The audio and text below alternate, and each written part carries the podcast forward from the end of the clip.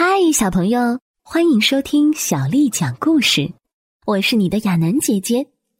接下来这个故事名字叫做《聪明的小裁缝》。过去有一位骄傲的公主，每当有男子向她来求婚，她都会出一些谜题给他们猜。如果他们猜不中，那么公主就会又讥讽又嘲弄的将他赶走。他还贴出了告示：只要谁能猜中公主所出的谜题，就能将公主娶回家。不管是谁去猜题，都无一例外。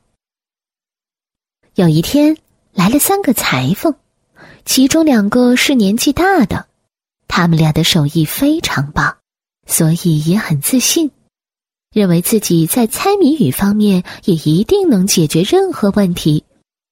剩下来的一个是年纪轻轻的小裁缝，他还是一个毛头小伙子呢，所以缝纫的手艺普普通通，完全算不上好。可是他还是坚持要来碰碰运气，谁知道能不能成功呢？于是另外两个对小裁缝说：“你还是老老实实的待在家里吧。”因为就凭你那一点点智力去猜谜，哼，完全不可能有所收获。但是小裁缝还是没有泄气，坚持勇敢的去试一试，说不定自己的脑袋里还有不少妙点子呢。他就这样出发了，仿佛全世界都是自己的。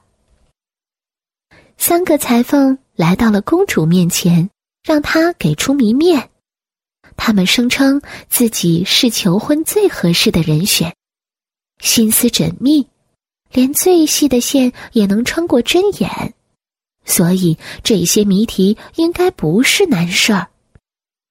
公主问了：“我的头上有两种头发，它们分别是什么颜色呢？”哼，这个太简单了。第一个说。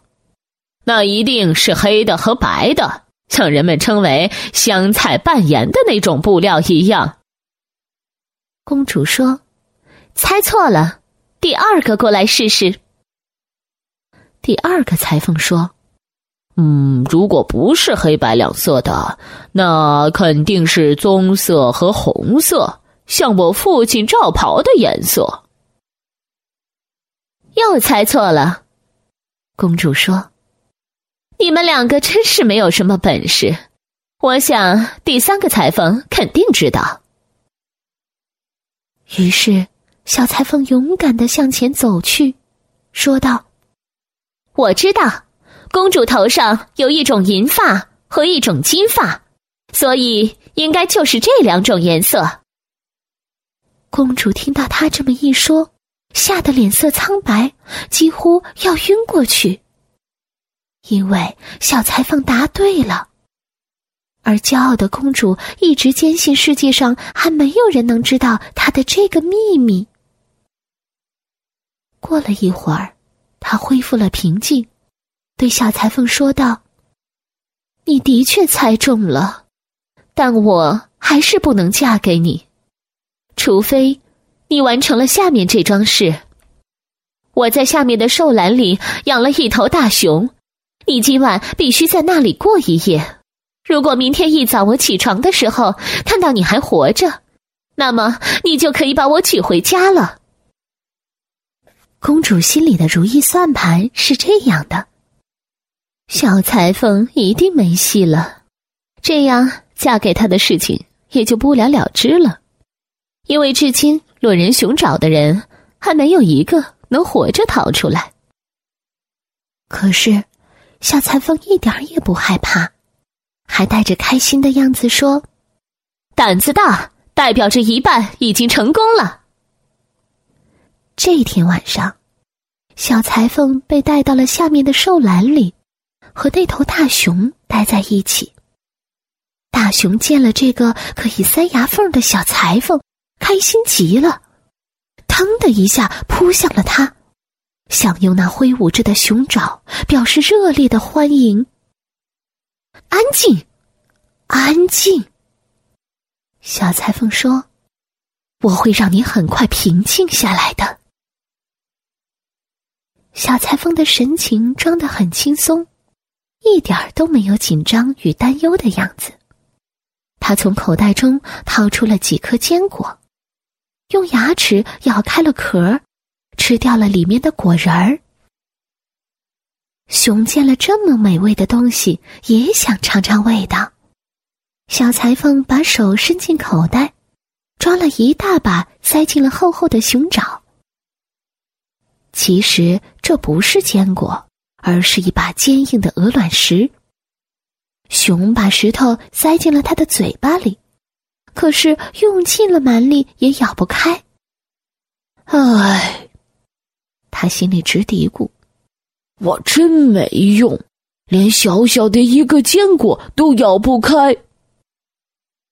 他心里还有点不服气，对小裁缝说：“我就不信，你帮我咬咬看。你瞧你这笨模样。”小裁缝说：“嘴巴那么大，却对一个小坚果无可奈何。”他接过石子的时候。用动作巧妙的骗过了大熊，然后把一个坚果塞到了嘴巴里，咔嚓一声，坚果被轻而易举的咬成了两半。这个，这个，我想再试一次。大熊气呼呼的说：“看你咬的这么轻松，我想我肯定也不费劲儿就能搞定。”于是。小裁缝又抓过了一把鹅卵石，塞进了大熊的爪子里。大熊拼命的咬，可这些石子就是纹丝不动，结果弄得他精疲力尽。你可以想象，鹅卵石怎么可能被咬开呢？大熊歇了一会儿，小裁缝从衣服底下拿出了一把藏着的小提琴。演奏起了一首好听的乐曲。大熊一听到美妙的音乐声，情不自禁的随着节奏舞蹈了起来。他跳了一会儿舞，对小提琴这件其貌不扬的乐器非常感兴趣，就对小裁缝说：“你说说，拉琴难不难？”“太容易了，连小孩都会。你瞧。”我左手手指在纸板上跳跃，右手流畅的运功，不是很轻松的一件事情吗？哦，原来是这样啊，这么简单。我也要学拉小提琴，这样我兴致来的时候想跳舞就跳舞。你觉得这个主意怎么样？你能不能给我上上课，教我怎么拉琴？大熊说道。非常乐意，小裁缝答应了。不过要看你有没有这个本事了。你先把你的爪子伸过来，让我瞧一瞧。我觉得你的手指太长太粗了，需要修剪一下指甲。小裁缝拿出了一把老虎钳，让熊把爪子伸了进去，然后他把上面的螺丝旋紧。牢牢的锁住了熊爪，他对大熊说：“你乖乖的等着，我去找把剪刀。”说完，小裁缝就不再理睬大熊，随便他怎么在一旁怒吼，自己呢，却到角落的一捆稻草上舒舒服服的睡起大觉来。大熊的两只爪子就这样被紧紧的夹住了。他又疼又急，吼叫了整整一个晚上。那位骄傲的公主远远的就听见了熊叫，心里还以为小裁缝已经成为了大熊的美餐呢。第二天一早，公主一点担忧也没有了，而且还满心欢喜，以为自己把这桩事情圆满的解决了。可是，当他探头向兽栏里张望的时候，竟然发现小裁缝毫发未伤的站在了他的面前，就像一条在水中活蹦乱跳的小鱼。现在，公主没有办法食言了，因为她已经向外界许诺过婚礼的事情。国王为她安排了一辆马车，将公主与小裁缝送往教堂举行婚礼。可是，就在他俩刚刚坐进马车的时候，另外两个年纪稍大一些的裁缝心里很不平衡。他们对小裁缝充满了嫉妒之心，所以有意想要搅乱事情。他俩走到兽栏里，拧开了牢牢锁着的老虎钳，放出了那头愤怒的大熊。这头熊怒气冲冲的追赶着公主和小裁缝所乘坐的马车，鼻孔中发出呼呼的声音，一边还吼叫着。公主害怕极了。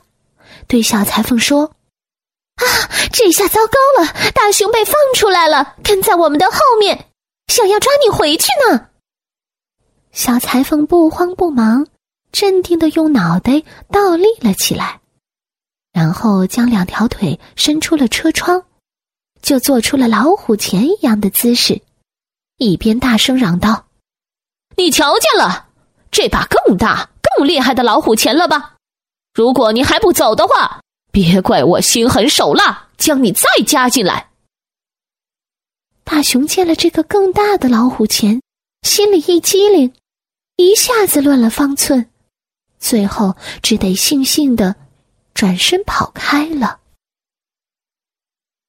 小裁缝嘛，和公主平安抵达了教堂，手牵着手，在那儿举行了盛大的婚礼。从此，他俩像林中的百灵鸟一样，过上了幸福美满的生活。要是谁不相信上面的故事，那么请付一个银币吧。小乖乖，今天的故事就讲完了。